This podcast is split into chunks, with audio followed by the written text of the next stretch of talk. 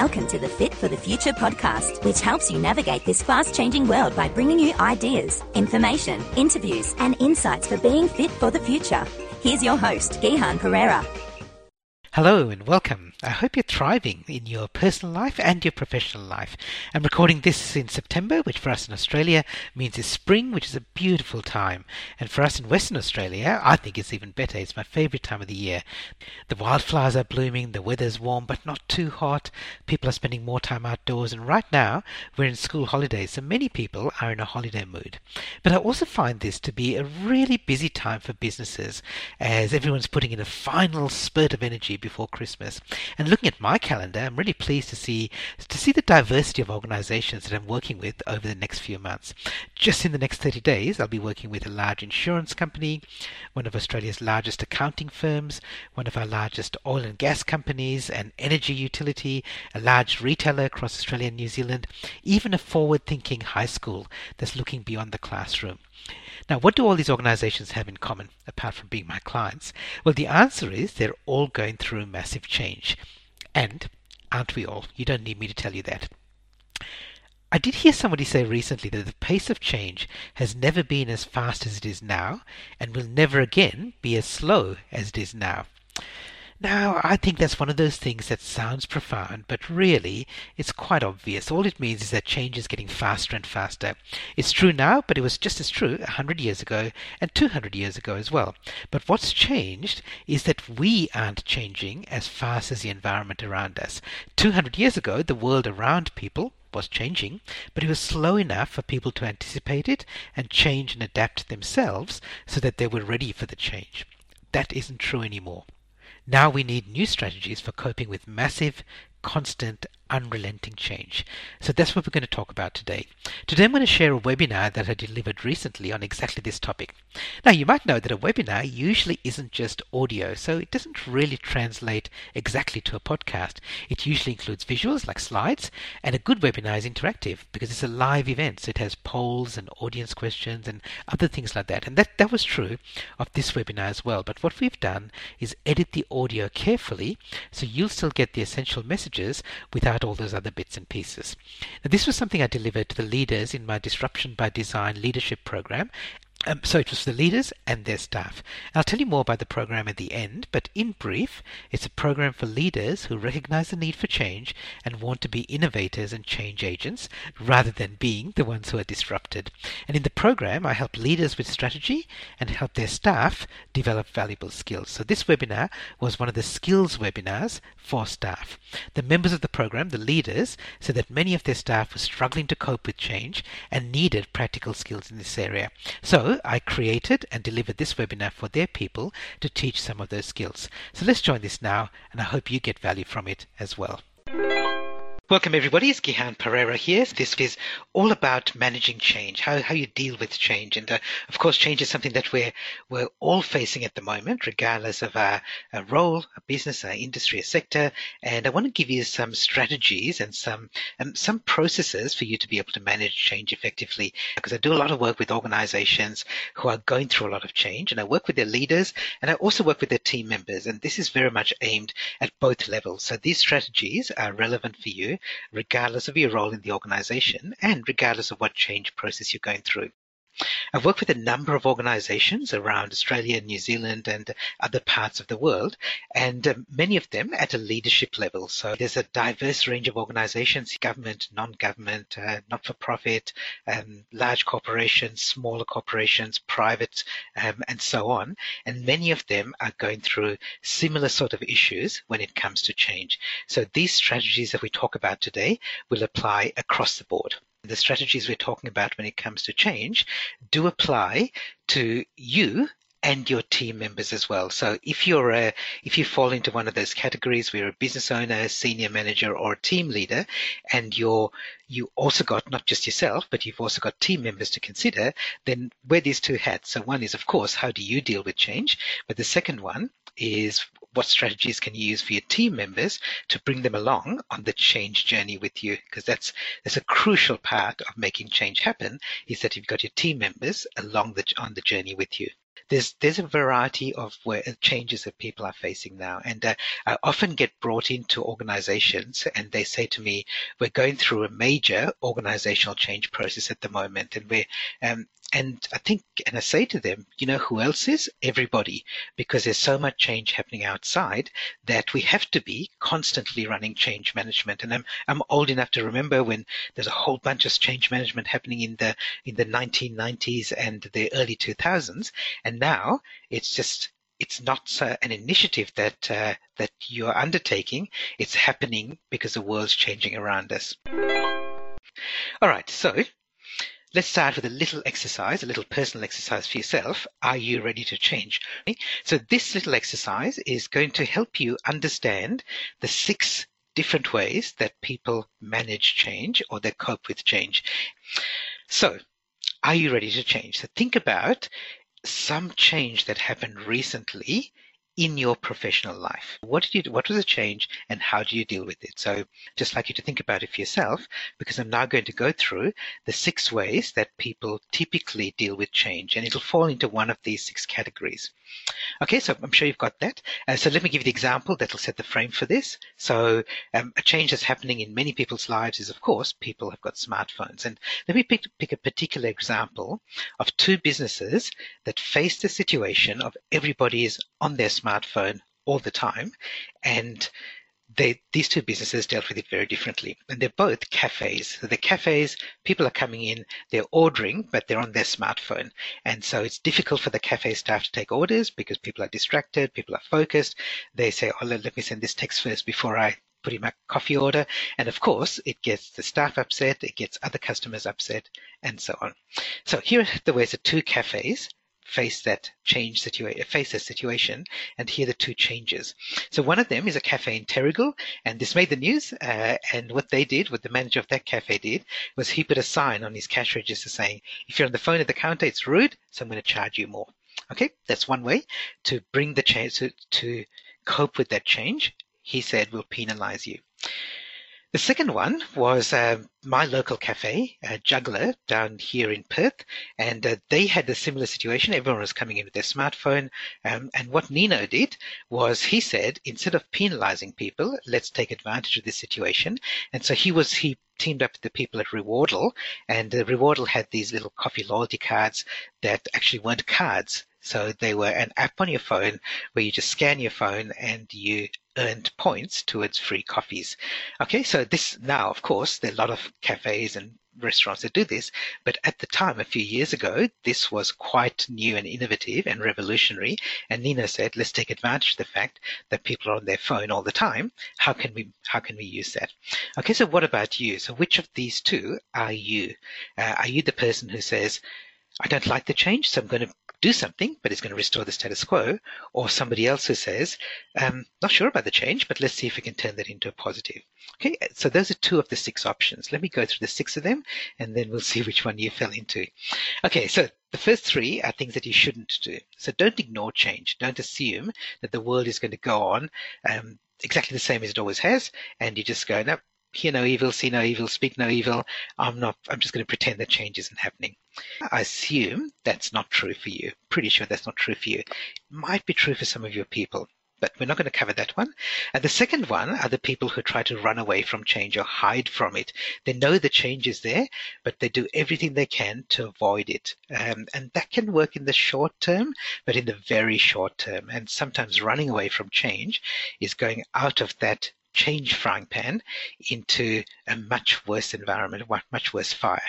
Okay, so don't avoid change and also don't resist it. So this is what that guy in Terrigal did. He said, I don't like the change, so I'm going to do something. So he's actually being active about it, but he's going to res- uh, resist it by trying to restore the status quo. Now, the next three are th- three things which are good. So another thing you could do is adapt to change or manage change. So in the cafe example, what you could do is say to your staff, if somebody's on their phone at the counter, just politely move on to the next customer and come back to that first customer when they're ready. Okay, that, that will be a way to adapt to change. The next one is what Nino did, and he said, let's embrace the change. Let's see this change has happened. Let's not treat it as a problem. Let's see if we can take advantage of it and do something with that change to help move us forward and maybe even to give us a little bit of a competitive edge.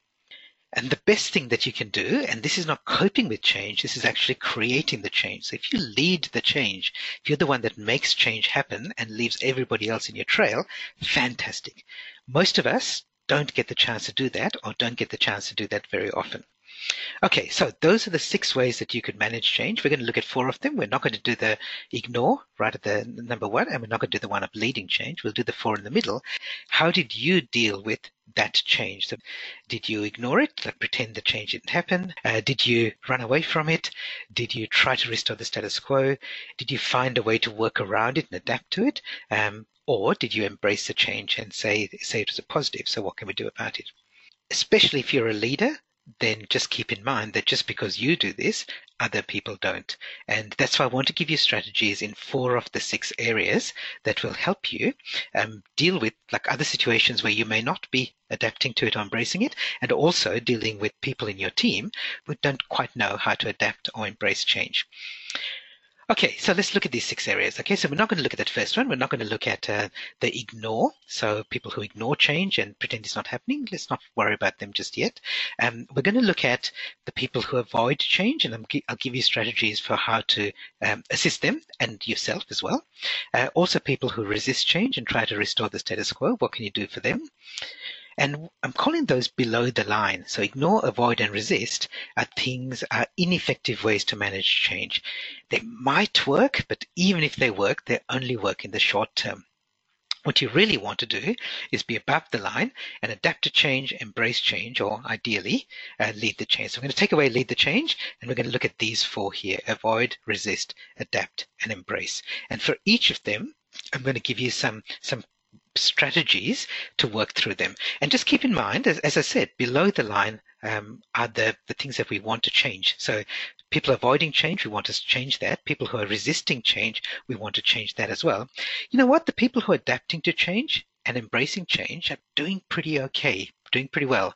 So for these two areas, when we get to these two, adapt and embrace, I'm going to give you ways to to build on that. So people who are adapting to change, um, you don't have to get them to the point where they're embracing change. You don't have to move them up this uh, this ladder or these steps. Uh, it's quite okay for them to be adapting to change and just do it more effectively. Um, similarly, people who are embracing change, fantastic. You don't need them suddenly to change change into change leaders be a fish out of water because they're pretty good at embracing change. Okay, so the strategies for avoid and resist are going to help you move people out of that. The strategies for adapt and embrace are going to help you amplify that. Okay, let's let's look at these four areas. For each of them, I'm going to give you some practical strategies. Okay, so if, if you've got people who are avoiding change, or if you're avoiding change in some situations, then what can you do? Very broadly, build resilience. So there's a lot of talk about resilience at the moment. How do we get more resilient? How do we um, bounce back when when we have setbacks? How do we make sure that we can um, pull ourselves up when we get knocked over? And that's resilience is useful. It's not everything, and uh, it doesn't it doesn't solve all the change problems because being resilient is fine, but you don't want to be always being knocked over so you can bounce back. What you want to be doing is moving forward as well. But resilience has its place, and this is where it is. Okay, so if you've got people who are avoiding change or you're avoiding change, you're trying to run away from change, then resilience is one of the best things that you can build in them. So, um, and resilience is just the ability to be able to face changes and setbacks and be able to come back from them. And especially useful if there are people avoiding avoiding it. They're trying to run away from it because they're worried that they won't be able to survive change. Resilience will give them tools to be able to manage that. Okay, so First thing, framing around resilience is that life is all about change. This is a dictionary definition of life. And life is blah, blah, blah, blah, blah, and continual change preceding death. So change is just a normal, everyday part of life. If we're not changing, is because we're not living. So yeah, change is happening. It, it, it is part of life. It's part of the definition of what distinguishes us from things that aren't living. So, uh, yeah, so and it's easy, again, it's easy for me to say that, but it's useful to have that uh, that perspective that change is is normal. Change is normal, but if you want some practical strategies for building resilience, I'm going to give you three of them here. Okay, and so the three strategies, and we'll go through them um, individually, is to get some dis- distance or perspective to take baby steps towards change and then find a support network. Now, there are people who run full day workshops, longer than full day workshops about resilience, and there's a lot more to resilience than this. But these three things just briefly, if you put them into practice, they'll make a big difference to you in terms of building your resilience. So let's talk about them. So the first one here is getting distance or perspective. Okay. And this simply saying that when you're caught up in the middle of all the change, it's not easy to the, the old saying, can't see the wood for the trees because you're stuck in the middle of the forest and you can't see the big picture. So let me give you two perspective building tools or two distance building tools. So one of them is to is to give you distance through time. There's a question to ask yourself about the about the change that's happening. If you're feeling stressed about it, what will it mean for you 10 minutes from now, 10 months from now, and 10 years from now? In the short term, it may be a bit of pain. Um, 10 months from now, it may be that people are still adjusting to it. 10 years from now, you might say, actually, you know, that was a very, very minor thing that happened 10 years ago, and it's no big deal. Or you might say, actually, there was a there was a situation there that means that 10 years, like now, I'm really glad that change happened because as a result of that, my life is so much better, blah, blah, blah, or so much worse, blah, blah, blah. There's no right or wrong answer to this. It's just giving people a different perspective on it. Okay. And the idea here is the perspective comes from time as people sometimes say, you know, comedy is tragedy plus time, right? So a lot of stand-up com- comedy is based on people talking about things that were painful in their life that they've now been able to see, get some perspective and see the funny side of it. Now, you don't have to go that extreme, but what you're doing is you're giving yourself that, that external perspective. So if you're coaching your people through change, that's this is one of the strategies that you can use. If you're coaching yourself through change, this is one of the strategies you can use. The other strategy around giving distance is distance. So we talked about distance by time. How about distance by looking at it from somebody else's perspective. Metaphorically, you're trying to put the square peg into this round hole and you don't know what to do. And you've run out of ideas. Uh, you're stuck. You're stuck. So there's, there's this problem that you're trying to solve. In this case, we're talking about a change problem. And the question is, what would somebody else do in this situation. So, in relationships, for example, relationship counselors, uh, they might ask you the question, what would your best friend advise you to do in this situation?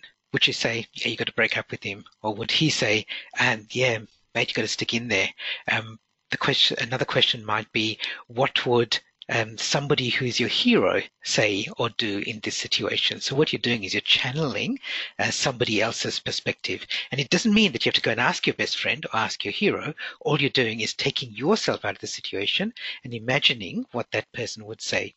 Um, so, for example, I worked with a group of students. I don't do a lot of work with uh, school students, but I did this one workshop with them and they were talking about study and how they get stressed when they're coming up to exams. And we were talking about stress management techniques. And I said, okay, let's do this exercise. So, you know, who's your hero and what would they do in this situation? And one of the students, she said to me, um, well, my hero is Harry Potter. And so my question was, what would Harry Potter, what would Harry do in this situation? And she came up with three things that Harry would do that would, that helped her reduce the stress in her situation. Now, she wasn't in any way channeling Harry Potter or J.K. Rowling uh, literally. She wasn't writing to Rowling and saying or reading the Harry Potter books to look for examples. What she was doing is uh, it was all out of her own imagination, but she was able to step out of her her role as a student studying for exams and say, what would Harry Potter do in this situation?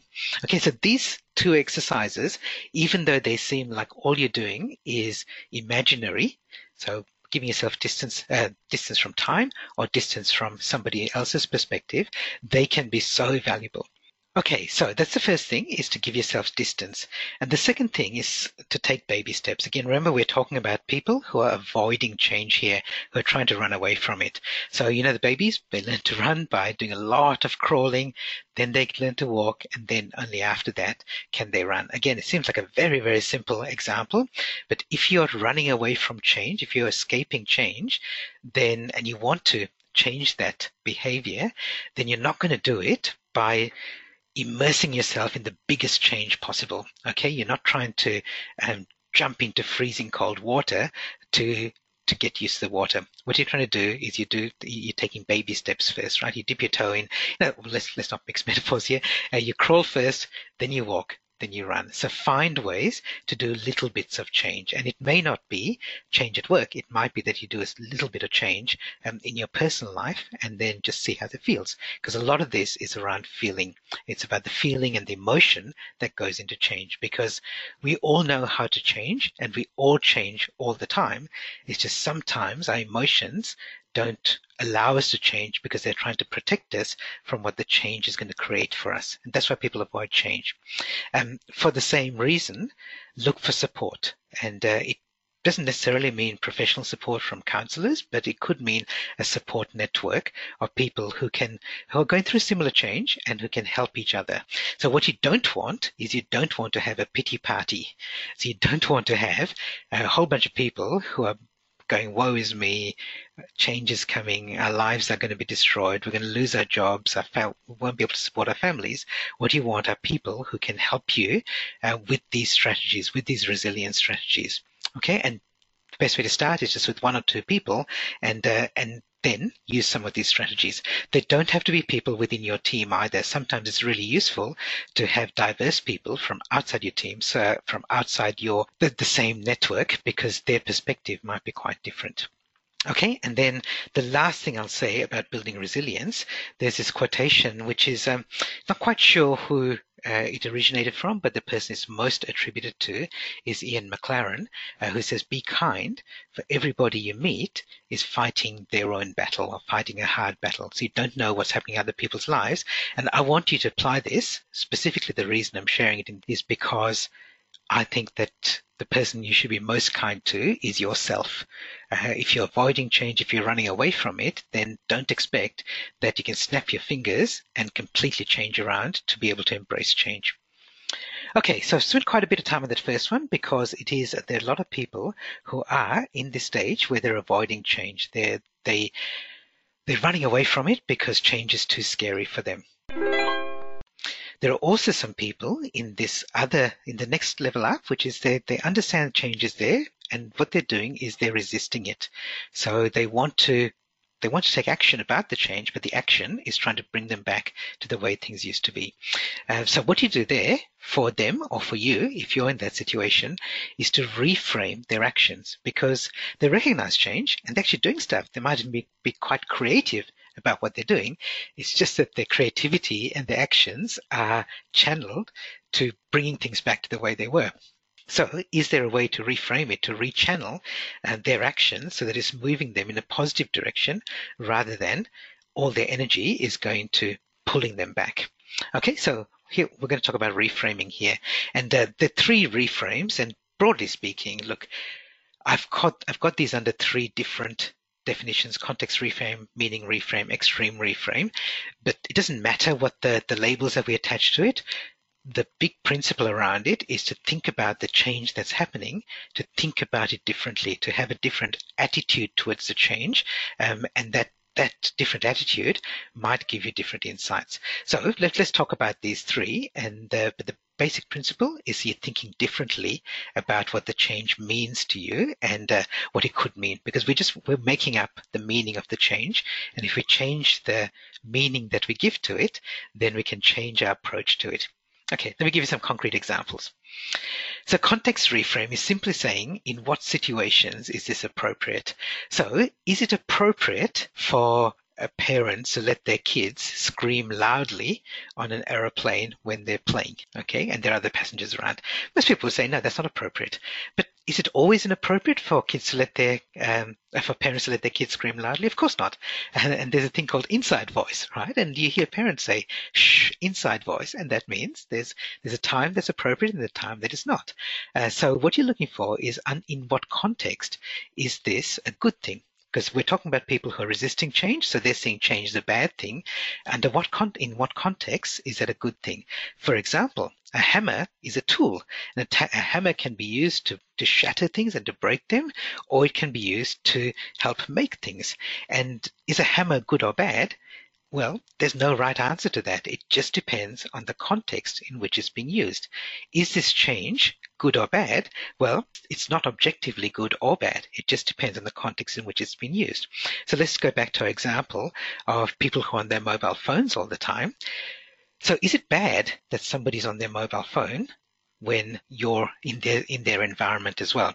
Now, this uh, is, is that a context where it's inappropriate. So in a cafe where somebody's waiting for you to order and you're on your phone, that may not be an appropriate um, behavior. But in what context is it okay for you to be on your phone when there are other people around? There are tons of them. You could be on public transport and all you're doing is checking your phone while you're traveling somewhere. It could be that you're the second or the third person in line at the cafe and you're on your phone. You're not holding up anybody else. You're not distracting anybody else. It's completely appropriate. So what you're looking for are contexts where that, that behavior is appropriate. And looking for these contexts, it just sounds like you're just playing this mental game. And it's not just that. It's just, it's the, the idea is to reframe the thinking around, oh, she's on her phone. That's a bad thing. It's not true. Um, or you say kids are always they're on their phone, they never look up and they never talk in real life.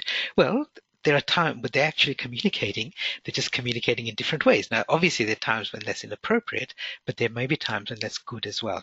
So we're looking for different contexts where that change is appropriate.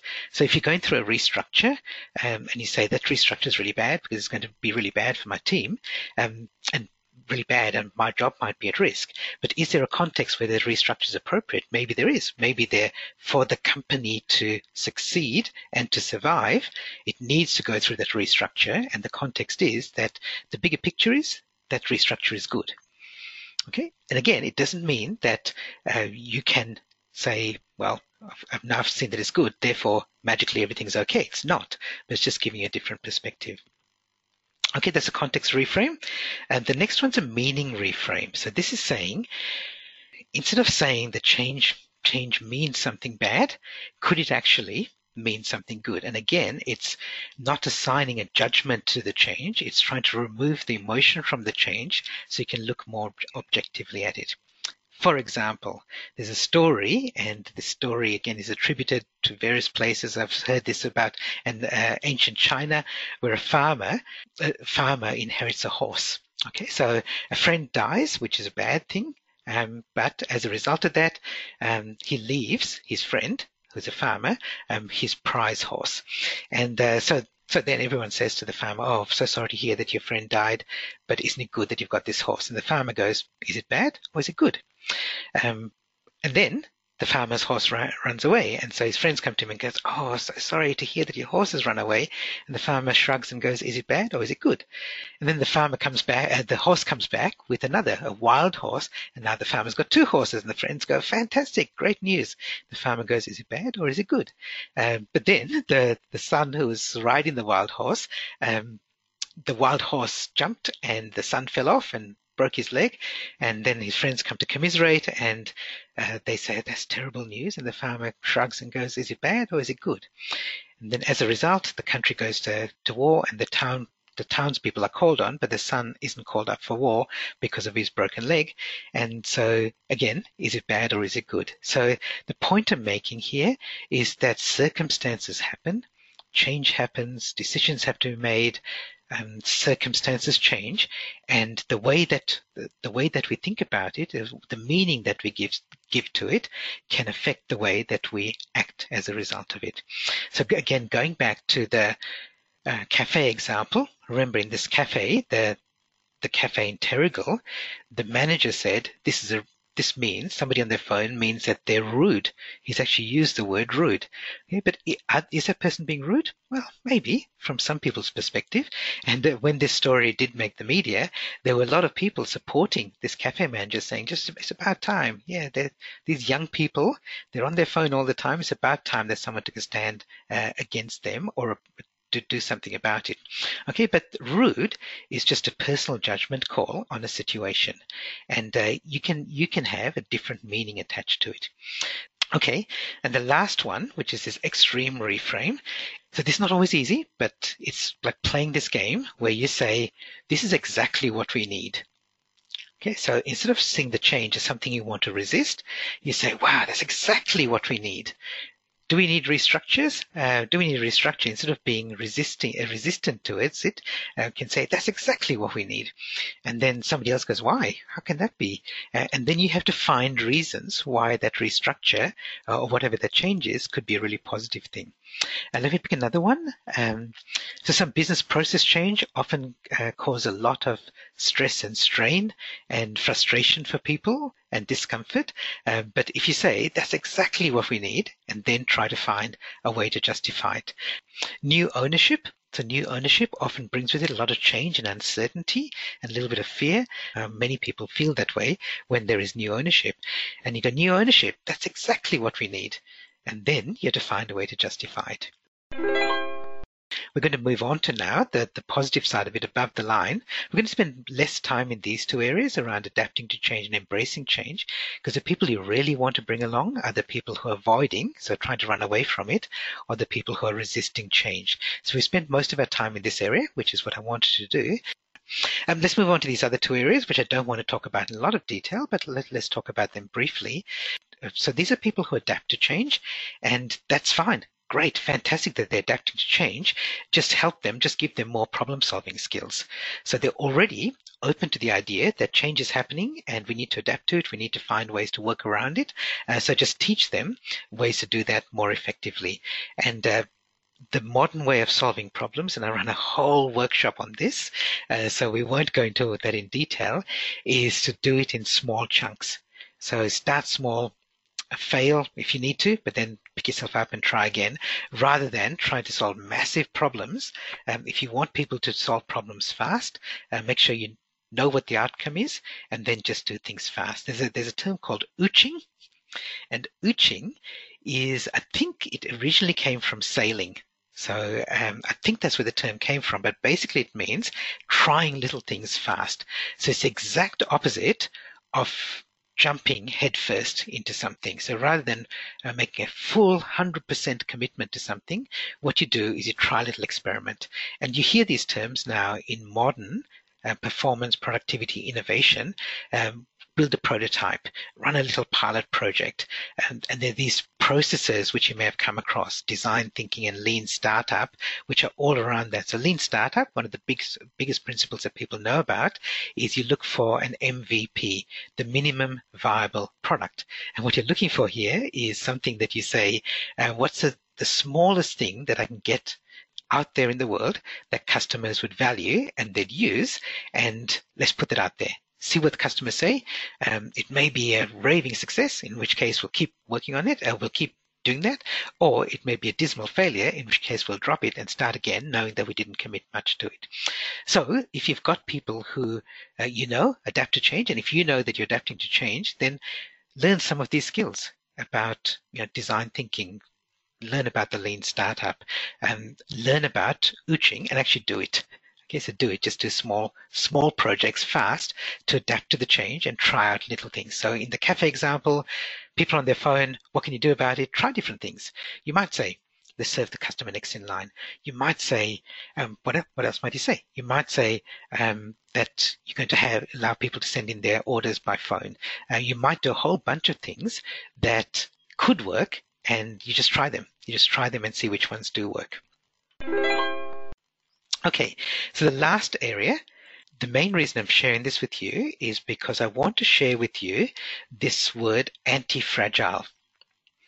So if you've got people who are embracing change, or you're one of those people who embraces change in your organization or your team, then um, these are the people who are anti-fragile. So you know what's something that's fragile? So something that's fragile is something that's very vulnerable to change. You shake it and it shatters, or you touch it and it falls apart.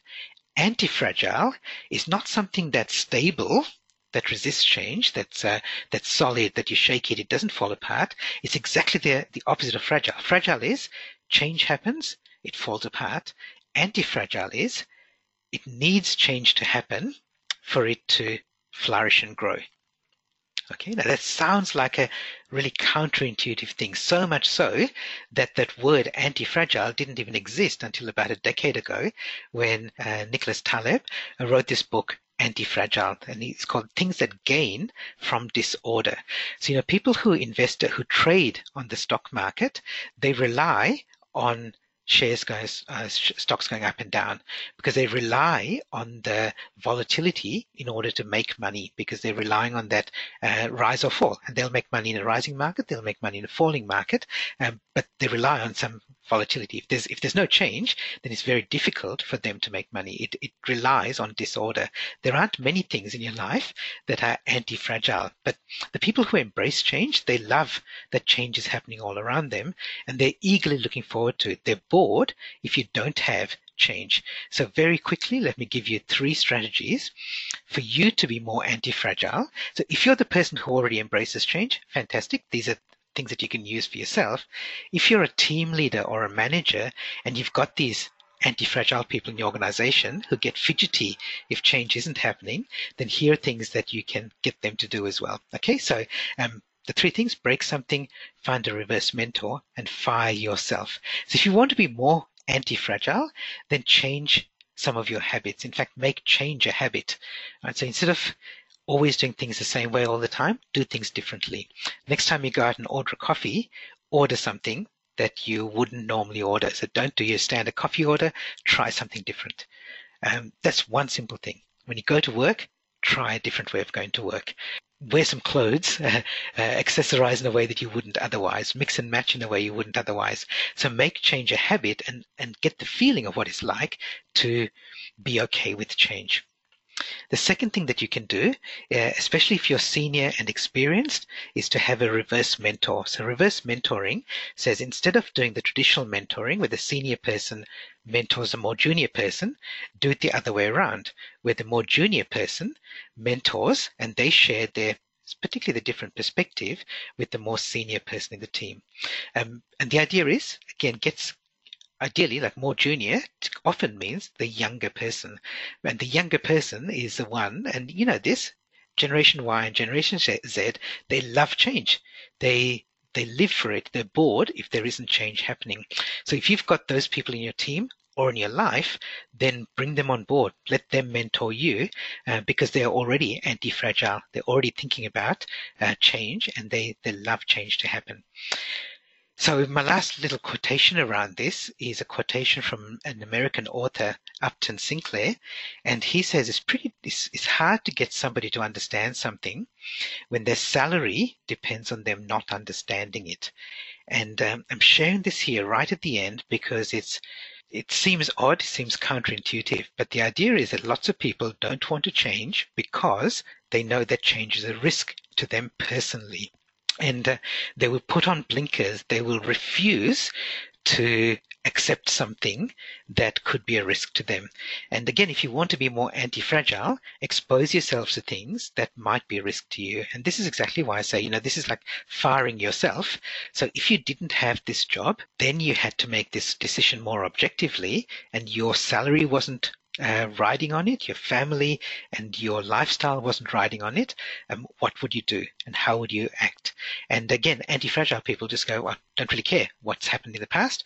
Uh, i see this opportunity, so I'm going to take it. Not easy to do, but um, if you want to be more anti-fragile, then do it. So we've covered these four things around avoiding change, resisting change, adapting to change, and embracing change. Um, just want to ask you, what will you do? What practical things will you take on board and do? I want to tell you very quickly about my Disruption by Design program, which is designed for leaders and business owners to lead the change in a fast changing world.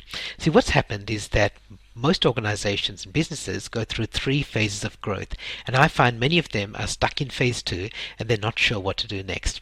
So, the first phase is when the organization or the business starts. You see some customers out there with certain problems, and so you design a business that can solve those problems, and you hire the people with the right skills and talents to be able to solve them. Great, it's a perfect fit. Uh, the people work really hard, you strive, and the organization grows. then what happens is the world changes around you. You've still got some of those customers with those same problems, and if your business hasn't changed, you know how to solve them. But because the world's changed, you've now got new customers with new problems as well, and they want different solutions. And your business may not be a good fit anymore for them. It's like square peg in a round hole, and many businesses here struggle to survive. The ones who thrive are the ones who recognize that the world has changed and they change their business, they get new talent, or they upskill the people they've already got to be a good fit again, to be able to solve a different set of problems for the customer of the future. Unfortunately, many businesses don't, so they're still solving the same problems uh, in the same way, and unfortunately, they don't have customers anymore because the world has changed. The ones who are innovative are the ones who recognize that the customer of the future is very different than the customer of the past, and so we need different solutions. And the ones who don't are disrupted.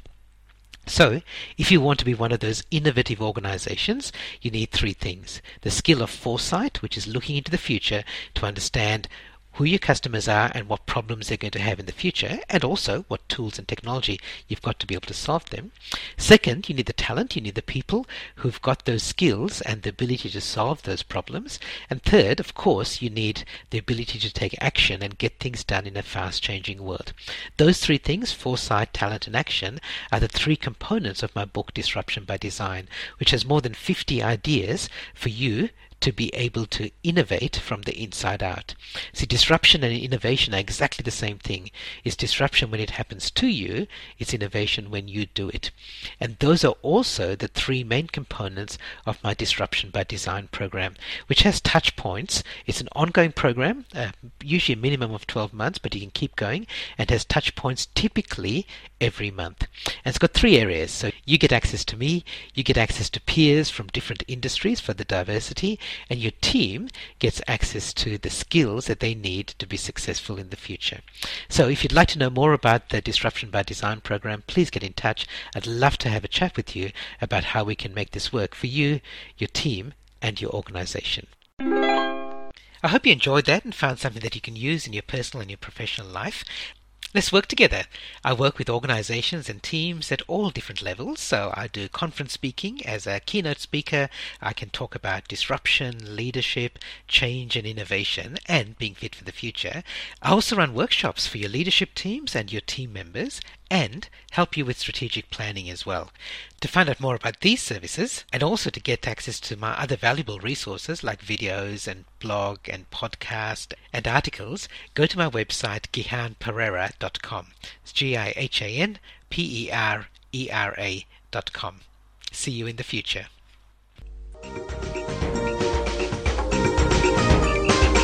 For show notes, past episodes, and more, visit gihanperera.com. And remember, great minds don't think alike.